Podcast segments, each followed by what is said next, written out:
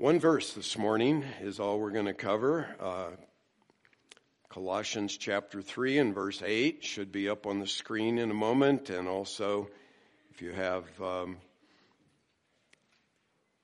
if you have a Bible, you can open there. There should be an outline in your bulletin, and there are full manuscripts of the printed message at both exits. Feel free to get one now if you'd like, or later and all of the messages are now uh, up on sermonaudio.com, and you can access them there or on our church website. There's a link there that will take you there as well. Um, I'm sure this subject is irrelevant for all of us, but I thought I should spend a week on it. So we're going to talk about dealing with your anger. And Paul says this. But now you also put them all aside anger, wrath, malice, slander, and abusive speech from your mouth.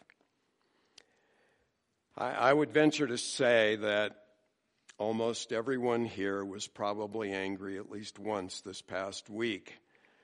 Maybe it was the frustration of some crazy driver uh, maybe it was being irritated with your kids. If you have kids, you were probably angry last week. They didn't pick up their toys or do something. Uh, some husbands and wives just live, unfortunately, in an atmosphere of daily anger and hurt feelings. Some parents and children are in a constant battle and it results in yelling and angry words, sometimes abusive language toward one another. And then, of course, there are many adults that grew up in abusive situations, and the, the anger from that just keeps bubbling to the surface from time to time and flavors their uh, whole emotional state. If anybody here is thinking, what are you talking about? Who, me? Angry? I'm a Christian, and Christians don't get angry, then you probably have a greater anger problem than those who readily say, Yes, I admit I struggle with anger. I'll never forget one time in California, one of our elders was sitting in my office. His fists were clenched his jaw was tight. His veins on his neck were bulging out. His face was red. And he said to me, I'm not angry. And I thought, wow, I'd hate to see you when you are then, because it was pretty obvious to me he was an angry man. In his book, The Christian Counselor's Manual, Jay Adams says, anger is a problem for every Christian sinful anger is probably involved in 90% of all counseling situations or problems. Think of what would happen if everybody on earth could resolve their anger. I, I, really believe child abuse and divorce would be eliminated because those always involve anger issues. Um, murder terrorism, war would be gone. Many health problems would clear up. Doctors say that anger can harm the heart as much as smoking and high blood pressure do. In fact, the number one predictor of cardiovascular disease, greater than your cholesterol level, is uh, dealing with unresolved or unmanaged anger. Uh, in addition to high blood pressure and heart disease, there are a lot of other physical things that happen in our bodies when we are perpetually angry people.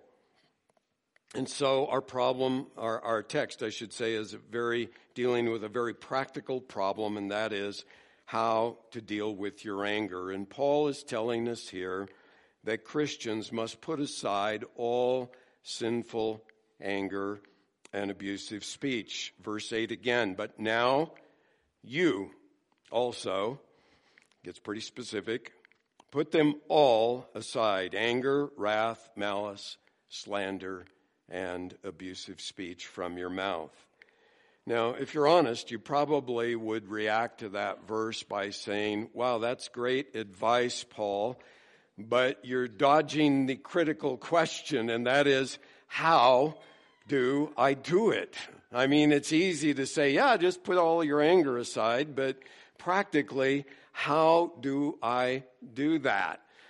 Um, I don't know if you've ever watched the hilarious Bob Newhart video can, it's about six minutes. You can watch it on YouTube sometime when you need a good laugh, where he's the psychologist and a woman comes to him for counsel and she's terrified that she will be buried alive in a box. So she's claustrophobic. And she kind of tells him her story and he says, I'm going to give you some advice. She says, Do I need to write it down? He says, No, no, just listen. Stop it. And she's just stunned. That's it? He says, Yes, stop it. And she presses him. He says, You don't understand the English? S T O P, new word, I T, stop it. And the thing escalates from there. And it's really funny if she brings up, Well, my mother, when I was a child, treated me this way. No, no, we don't go there. Just stop it. And uh, here Paul seems to say, You're angry? Just stop it. Just stop it. Uh, but Paul, when I was a child, my parents abused me, and now I just seethe with anger. Put it all aside. But, but Paul, my wife nags me constantly until I just explode in anger. Put it all aside. You know, but Paul, my, my husband is a workaholic and he, he neglects me and he leaves all the child rearing to me and the housekeeping to me and he's so self-centered I just get so angry. Put it all aside. But Paul, my kids sass me and they don't do what I ask them to do and I have to repeat it and finally I just get so angry I explode and yell at them. Put it all aside. but Paul, you don't understand. My boss at work is unfair. His daughter works for the company and he favors her and, and he treats me unfairly and I just get so angry and I hate the man. Put it all aside. I mean, it sounds like Paul took lessons from Bob Newhart, doesn't it? You know, just stop it. Just stop it. And he doesn't say, well, you know, your, your anger is really deep seated and it's going to take years of psychotherapy for you to work it through and really get this worked out of your system. He doesn't tell these new believers, you know, there's an anger management class over at the Colossae uh, Civic Center. Go over there and sign up, and maybe that'll help you with your struggle. He just says simply, put it all aside. Put it all aside.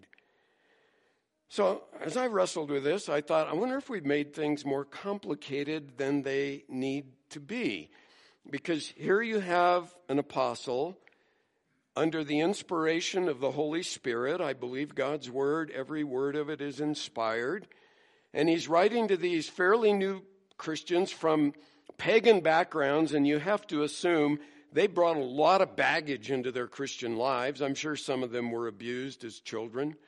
I'm sure husbands and wives were at each other's throats in that day. Um, he lists some of the sins that they had to deal with there in verse 5, and I think he's writing these things because he knew they were dealing with these sins. And they didn't have study Bibles, and they didn't have Christian books to read on how to deal with this, and there weren't video series by famous Christian counselors telling you how to resolve anger issues. In fact, there weren't any Christian counselors.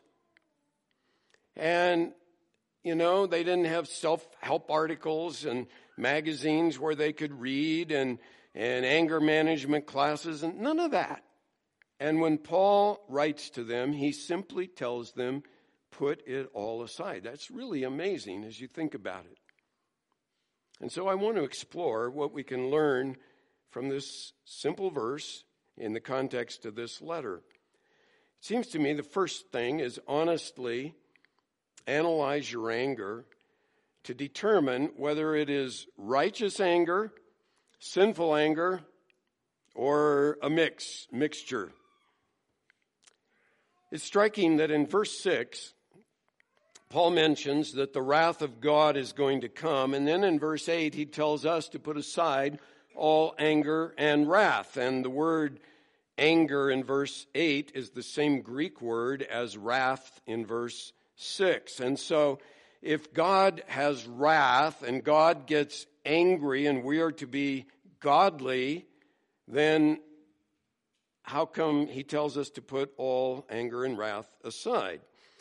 I think a clue might be in Colossians 4:16, Paul says, "I want you guys to read the letter that's coming to you from Laodicea." Now, many uh, scholars think that the letter to the Ephesians was a circular letter that Paul sent out to all these churches in Asia Minor, and that it, in fact, is the letter to Laodicea. And if that's the case, then these people had read Ephesians. And when you read Ephesians, in Ephesians 4.26, Paul quotes from Psalm 4.4, and he says, Be angry, and yet do not sin. Do not let the sun go down on your anger.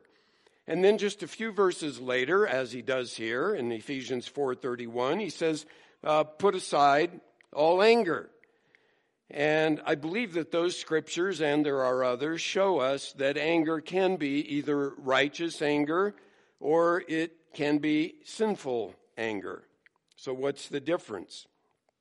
Righteous anger is the godly reaction to sin or injustice usually not against us, but against others when we see sin or injustice, because God's wrath is his settled opposition against all sin.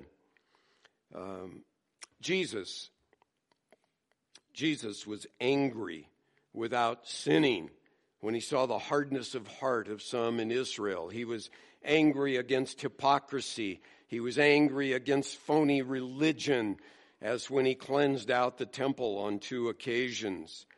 And uh, most of the references in the Bible, by the way, refer to God's anger, not to human anger. And so, if we become like God, we too will have this anger, hatred, whatever you want to call it, when we see sin and injustice. I would argue, even if you can see um, or read about babies being cut up in the womb and, and aborted. And uh, you hear about criminals going without punishment. If you don't get angry over that and just uh, and want to pray for righteousness, then you're not being godly. Godliness requires anger against that kind of uh, evil. So, the first step then in dealing with your anger is stop and analyze it honestly. Is it righteous? Is it sinful? Or often, honestly, it's a mixture. It's a mixture. So think about why you're angry. In the very first situation of, put it in quotes, counseling in the Bible, God asked Cain a question. Genesis 4 7 or 6. Why are you angry? Why are you angry? Now, you have to assume whenever God asks a question in the Bible, he's not trying to gain information, okay? God is omniscient. He knows all things. He knew why Cain was angry. He was trying to get Cain to focus on his own anger and, and say, Why are you angry? And the reason was, I'm angry because you rejected my sacrifice and you accepted my brother's sacrifice, and I'm jealous of my brother.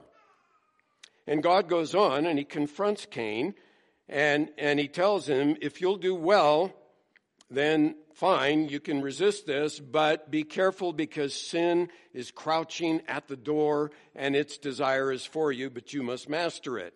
And Cain ignored that advice. He went on and murdered his brother. Another occasion, the prophet Jonah was angry.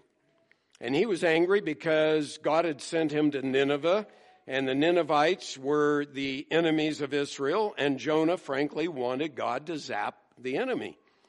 You know, judge them, God. And instead, God showed them mercy and brought a revival. And so, twice, God confronted Jonah and asked, Do you have good reason to be angry? Again, God knew the answer. And Jonah protested, Yes, I have good reason to be angry, but you read the story and it's very obvious. No, he didn't. No, he didn't. And so you have to be careful with so called righteous anger. There was an old Scottish hymn writer named George Matheson, and he said, There are times when I do well to be angry, but I, I have mistaken the times. and the point is, it's easy to justify your sinful anger and say, Yes, I'm righteous. And, and uh, even legitimately righteous anger is often tainted because of the flesh. You know, when I analyze my own anger, the embarrassing truth is almost always it stems from my selfishness. I didn't get my way, and I want my way. It may have been with another person. It may have been with a circumstance. God, I wanted it to work out this way, and it didn't. And so I get angry because, you see, I'm not the Lord, am I? But I want to be you know, in the flesh. I want to be in charge. I want things to go my way, and they didn't go my way, and I get angry, or I didn't get my rights, and I demand my rights, and everybody's today out for their rights. Um, but when I analyze it, you know, I realize most of my anger comes from selfishness.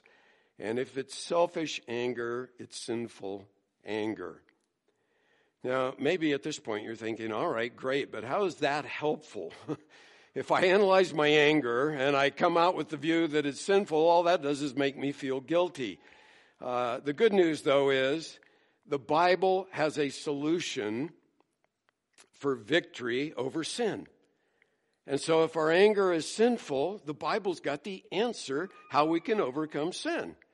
And so, the second point to realize is that you can control your sinful anger.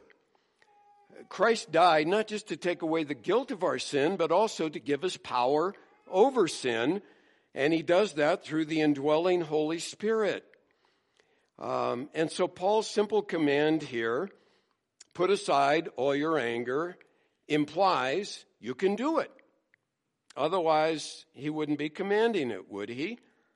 Um, he doesn't make exceptions here and say, you can do it unless you're born with a short fuse. Uh, you can do it unless you really suffered as a child and have all these anger issues.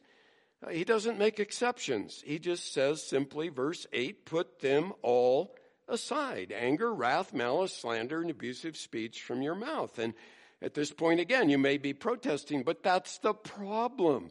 I can't do it. You know, I've tried, but I explode before I even think about it. And uh, telling me to stop being angry is like Bob Newhart telling that claustrophobic woman, just stop it. It doesn't work. But that's not true. And I offer two proofs for why that's not true. First of all, the Bible never commands us to do something that we cannot do by the power of God's indwelling spirit. God's not in the business of frustrating us. And if He commands it, then by His power within us, we can do it. And there are a lot of commands in the Bible that are just straight, direct commands. Do this, don't do that kind of thing. And you go through the book of Proverbs, and there, there are well over a dozen verses about controlling anger. And as I said, God told Cain, uh, sin is crouching at the door, but you must master it. And if Cain, I'm sure he didn't have the Holy Spirit dwelling in him, but if he'd cried out and said, God, the problem is I can't master it, help me, I believe graciously God would have given Cain the help and he would not have done the disastrous deed of murdering his brother. Now, if you're a believer in Jesus Christ, you have none other than the Holy Spirit of God, the omnipotent Spirit, dwelling within you. When you go to the book of Galatians in chapter 5, verses 19 to 21, Paul's got a long catalog of sins. And uh, they're deeds of the flesh. And focusing just on the ones that relate to our subject, he includes enmities, strife, jealousy, outbursts of anger, disputes, dissensions, factions, and envying. All of those are related to sinful anger. And then he goes on and he lists the fruit of the Holy Spirit, which, as you know, I hope, are love, joy, peace, patience, kindness, goodness, faithfulness, gentleness, and self control. And as you go through that list of nine fruits of the Spirit, they're really all aspects of good relationships. They're the opposite of anger. Now, what's the key to going from the deeds of the flesh to the fruit of the spirit? Well, Paul gives it in Galatians 5:16. He says, "Walk by the spirit, and you will not uh, carry out the deeds of or the desire of the flesh."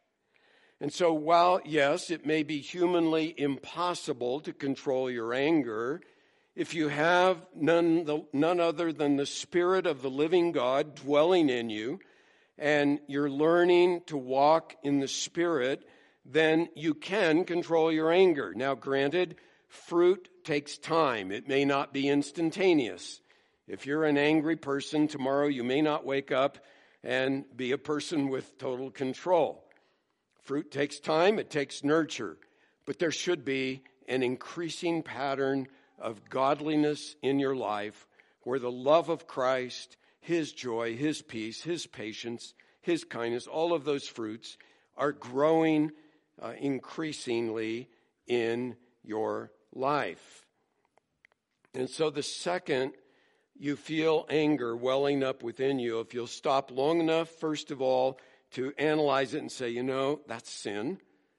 And number two, Lord, by your grace, with your indwelling spirit, I'm trusting in you right now. Give me the grace to respond in the situation in a way that reflects your character, your love, your joy, your peace, your patience, all of those things. You will see increasing victories over your anger. A second proof that you can control your anger is your own experience proves it. Your own experience proves that you can control your anger Here's the key if you want to do so. If you want to do so. Every one of us has done it. You're in a rage and you instantly turn it off because you want to. Let me give you an example.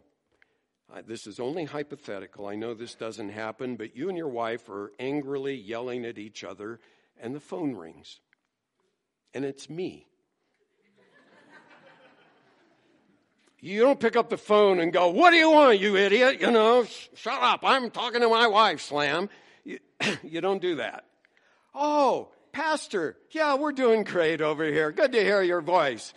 Now, what are you doing? Well, number one, you're being a hypocrite. But number two, you are controlling your anger. Instantly, you turn it off because you want to. Another example you're at work and your boss makes some outrageous demand you know, I need this done by quitting time, and you're just thinking, that is impossible. What an idiot my boss is. And you're seething inside with anger, but you know if you explode at your boss, uh, that's the end of your job, and you've got to keep your job. And so you say, Yes, sir, I'll do my best, thank you. And you just controlled your anger because you wanted to. You wanted to keep your job. Even non Christians can do that, and they do that. Um, you know, you read a magazine like Reader's Digest, and there are self help articles on tips on controlling your anger. As I mentioned, there are anger management classes, and I've never been to one, but assuming they must work or they, nobody would go to those things. Um, the Hindu, Gandhi, he had a motto on his wall that read, When you are in the right, you can afford to keep your temper. When you're in the wrong, you cannot afford to lose it. And so here's a man who's very controlled. He knows I can't lose my temper. It's going to uh, undermine what I'm trying to do in life. And so he controlled it. And he, he didn't have the Holy Spirit in him. And so if pagans can control their anger, and if we can, when we choose, control our anger, then certainly when we rely on the power of the indwelling Spirit of God, and seek to glorify God with our behavior, we can control our anger. Now, what is it that we're to control? Well, let's work through the words. Anger and wrath are used somewhat synonymously. If there's a nuance of difference, anger refers more to a, a settled disposition that results in hatred, where, you know, it's a slow burn. The, the word for wrath is the Greek word for boil. And so the picture there is the explosive kind of anger, the volcano that goes off kind of thing, outbursts of anger. The word malice is a general term for wickedness, and here it probably just refers to what we would call having it in for someone, where you just want to do them wrong. Slander is a word used elsewhere for blaspheming God. And when you blaspheme God, you damage his reputation. And so to slander another person means you're trying to make that person look bad, usually because you want to look good. So you're putting them down in the presence of others. Abusive speech means using in, insults, it may or may not involve profanity. Sometimes it's name calling. Uh, you're, you're putting down another person, and it's the very opposite of Paul's command in Ephesians 4:29, where he says that we shouldn't have rotten words coming out of our mouth, but just words that build up and give grace to the other person. So our anger usually works it, its way out into abusive speech, where if we don't deal with it on the heart level, then pretty soon, yeah, we're, we're saying things, yelling at people, using foul language, and so on.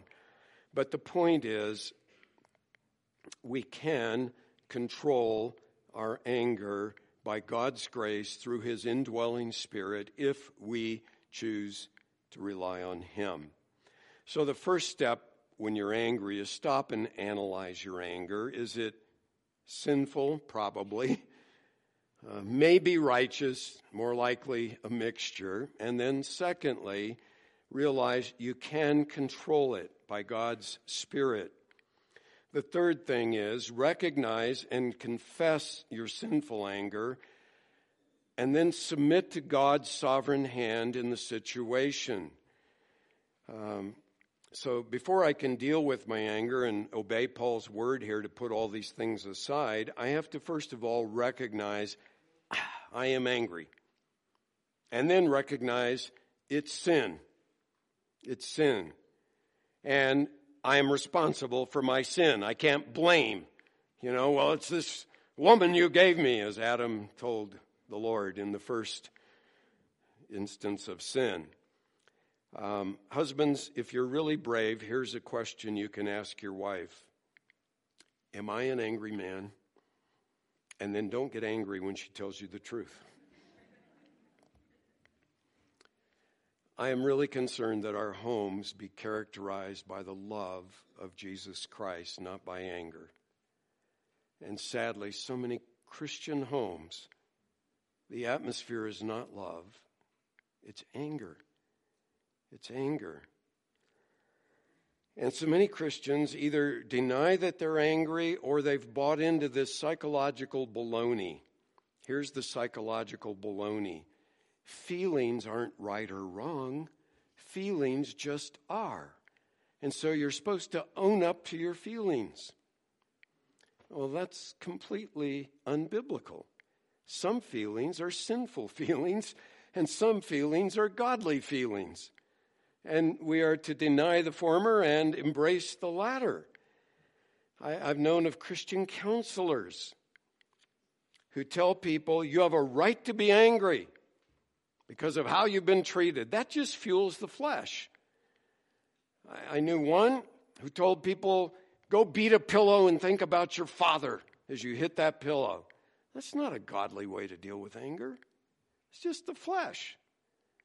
I've read of some, they even advise, tell God off. Tell God how you feel, you know? He can take it. Wow, that's scary. You know? It's one thing to admit, Lord, I'm really angry. But you got to do it as a submissive child, not as a defiant, rebellious child. When my kids were young, I made a distinction always. Are they being children or are they being defiant? See, if, if they're just being a three year old and throwing a tantrum, okay, okay, I got to help them grow up. But if they're being a defiant three year old and they're mouthing off to me and they're, they're really, I dealt with their attitude first, even if I was in the wrong. Now, God is never in the wrong. But as a parent, sometimes I was. But if they came to me complaining and said, Dad, you know, you promised this, but you didn't do it, okay, I, I can accept that and I would listen. But if they came ranting and raving at me, we got an attitude issue here. They're not in submission to my authority that God gave me. And so, um, when we deal with God, it's never right to blame God. God, you did this to me. You're at fault. No, no, no, no. God is never wrong. And if I'm in a difficult situation, He permitted it or brought it for my good if I will submit and learn from the situation. And so confessing it means saying to God, I'm angry, God, I've sinned. I've sinned in my anger. It means I accept responsibility for it. It means I take appropriate action to turn from it. It means that I ask His forgiveness and uh, submit to Him. It means asking forgiveness of the one I wronged. And so, submitting joyfully to God's mighty hand in a situation where I'm prone to get angry is critical. And, and acknowledging, Lord, you know, my anger shows I'm sinning. Lord, I want to be subject to you. I want to trust you. I want to know that you're good and you're doing this for good. If you want a case study, by the way, of a young man who had every right to be an angry young man, and he didn't rail at God, and he didn't attack those who had wronged him, the story of Joseph in Genesis is a beautiful case study. Here's a young man, his brothers were going to murder him. Instead, they sold him into slavery.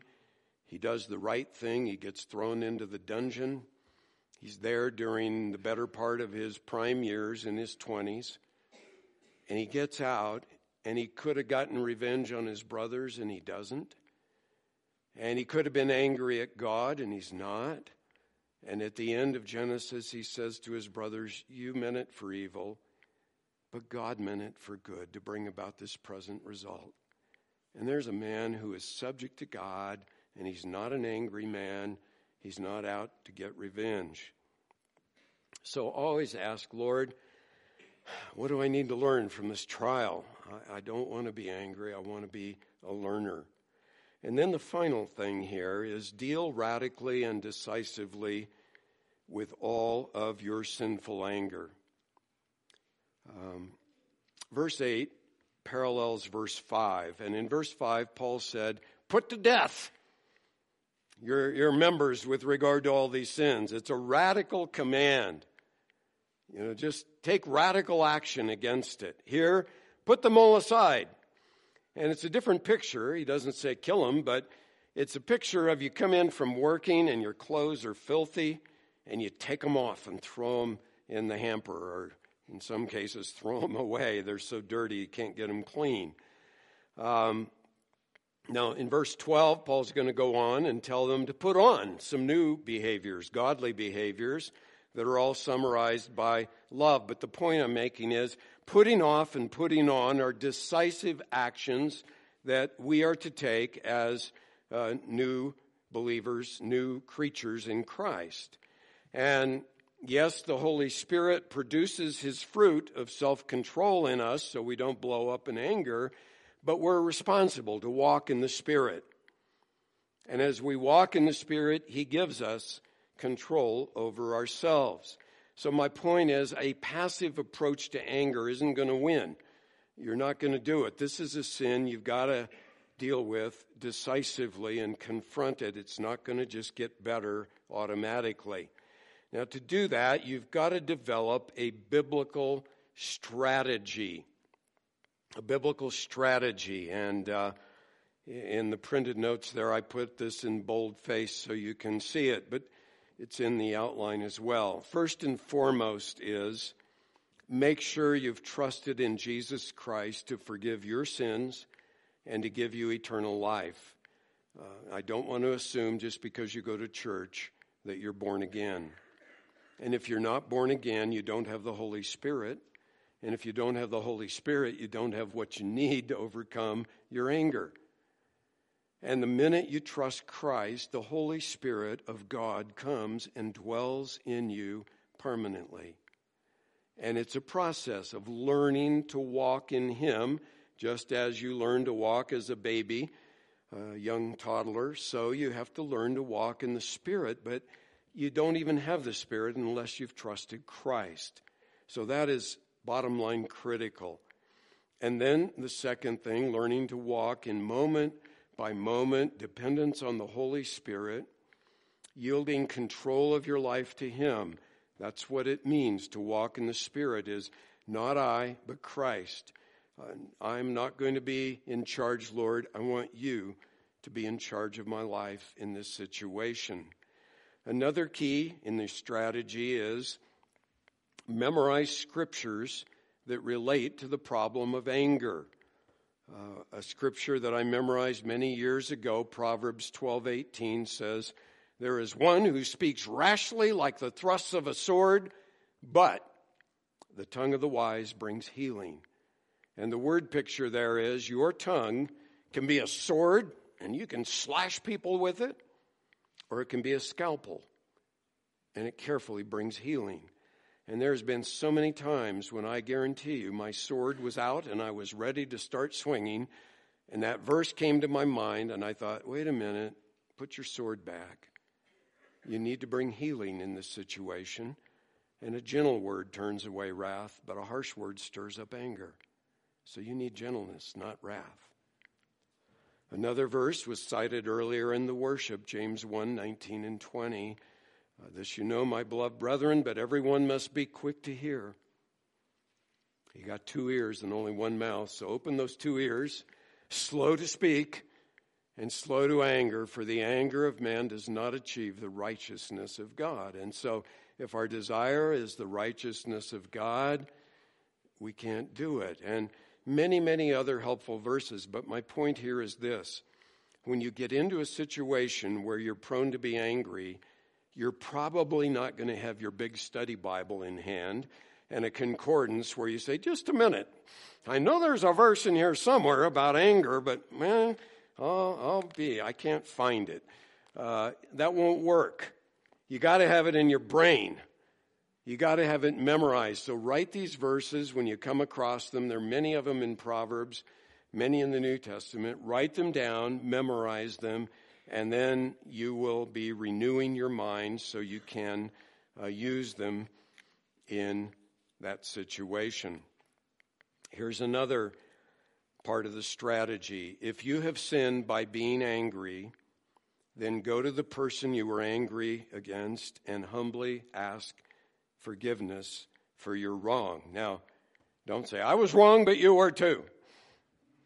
You know, no, just own up to your end of it. Let God deal with the other person.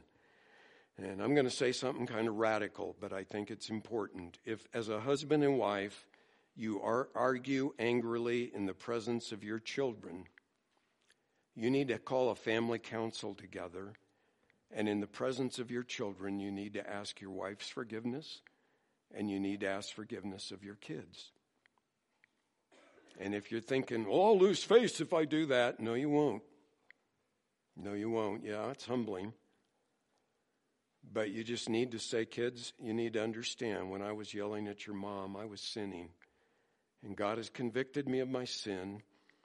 And I want to I've asked God's forgiveness, and I just want to ask your forgiveness as a family for the sin that I had there. And please pray for me. I want to I want to grow so that I don't become angry. You see, if you don't do that, you know what your kids smell?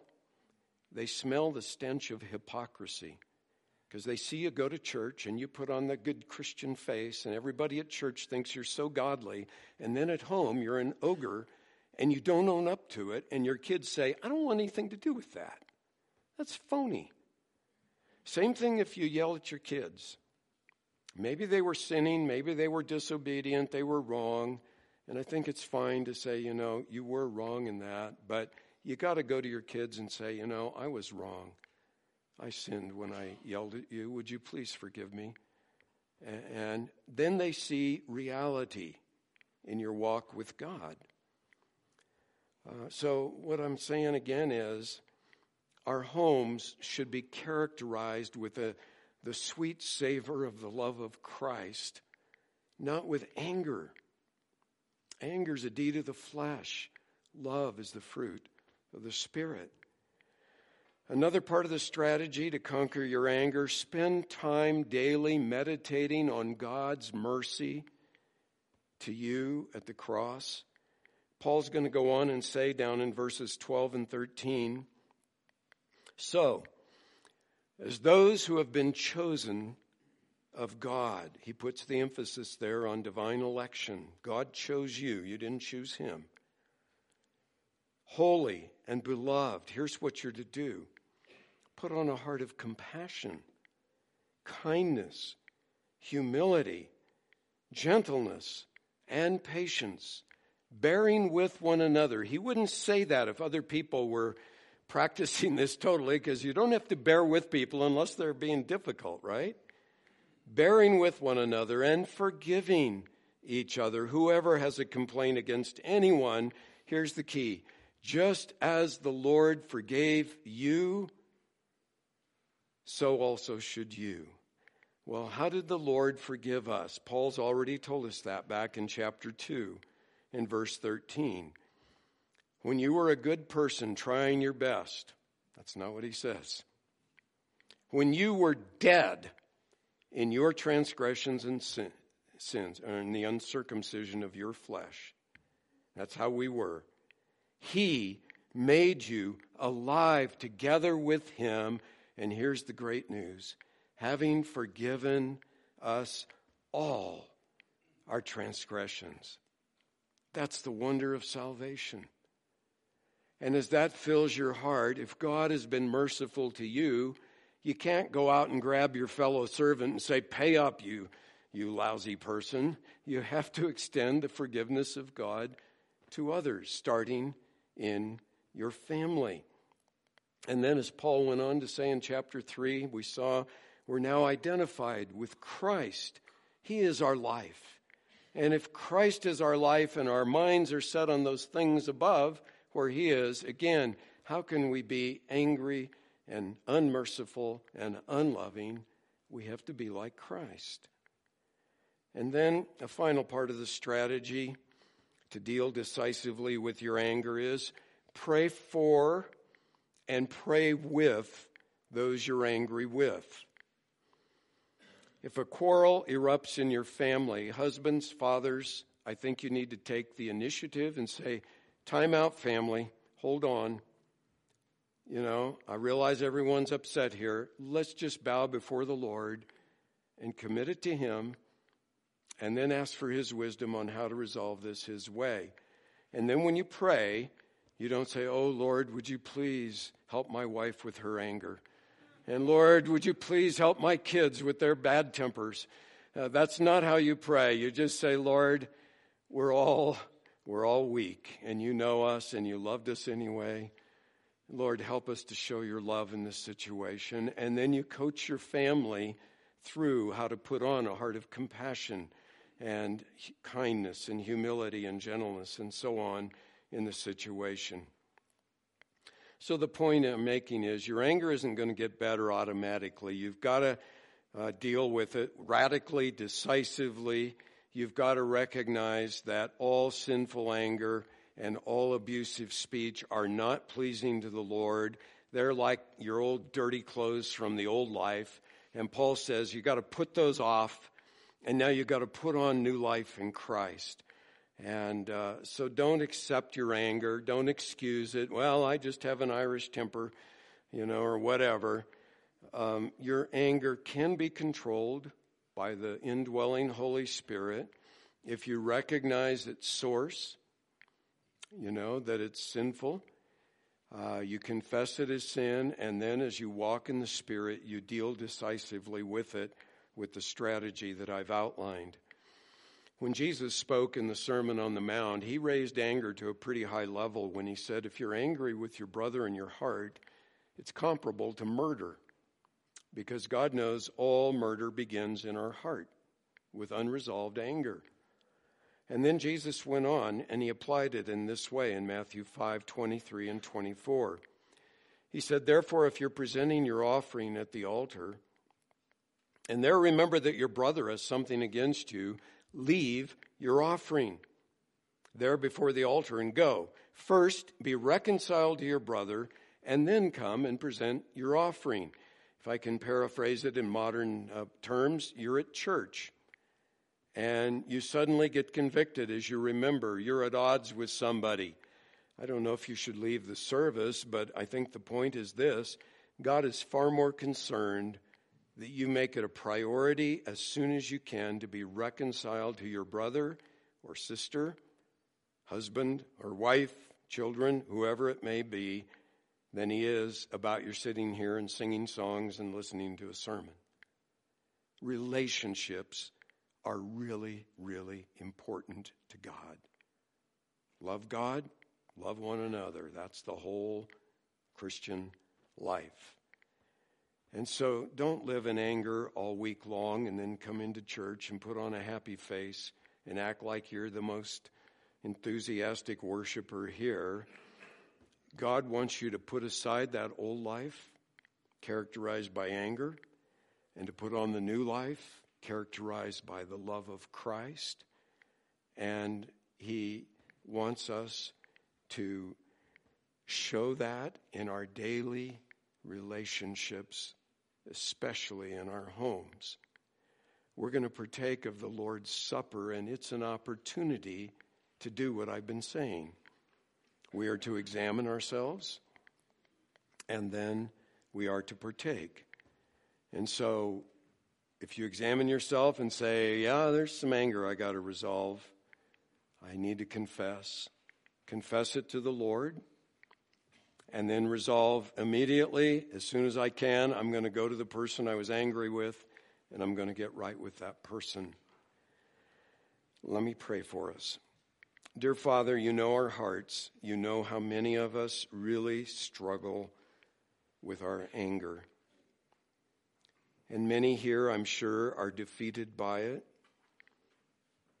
And our anger doesn't glorify you, it doesn't achieve your righteousness. And so, Father, would you be merciful to us again? Thank you that the blood of Christ cleanses us from all sin. And I, I ask, Lord, that you would help us, especially those of us with families, to be demonstrating the love of Christ not sinful anger in our homes every day. And when we fail, that we would humble ourselves and ask forgiveness, and that the fruit of your Spirit would be manifest in our relationships. Thank you for this reminder that Christ died for our sins while we were yet sinners, and that he doesn't cast us off because this is the new covenant that you have made with us, in which you've said their sins and their lawless deeds I will remember no more. So we thank you for that and partake with thankfulness in Jesus' name. Amen.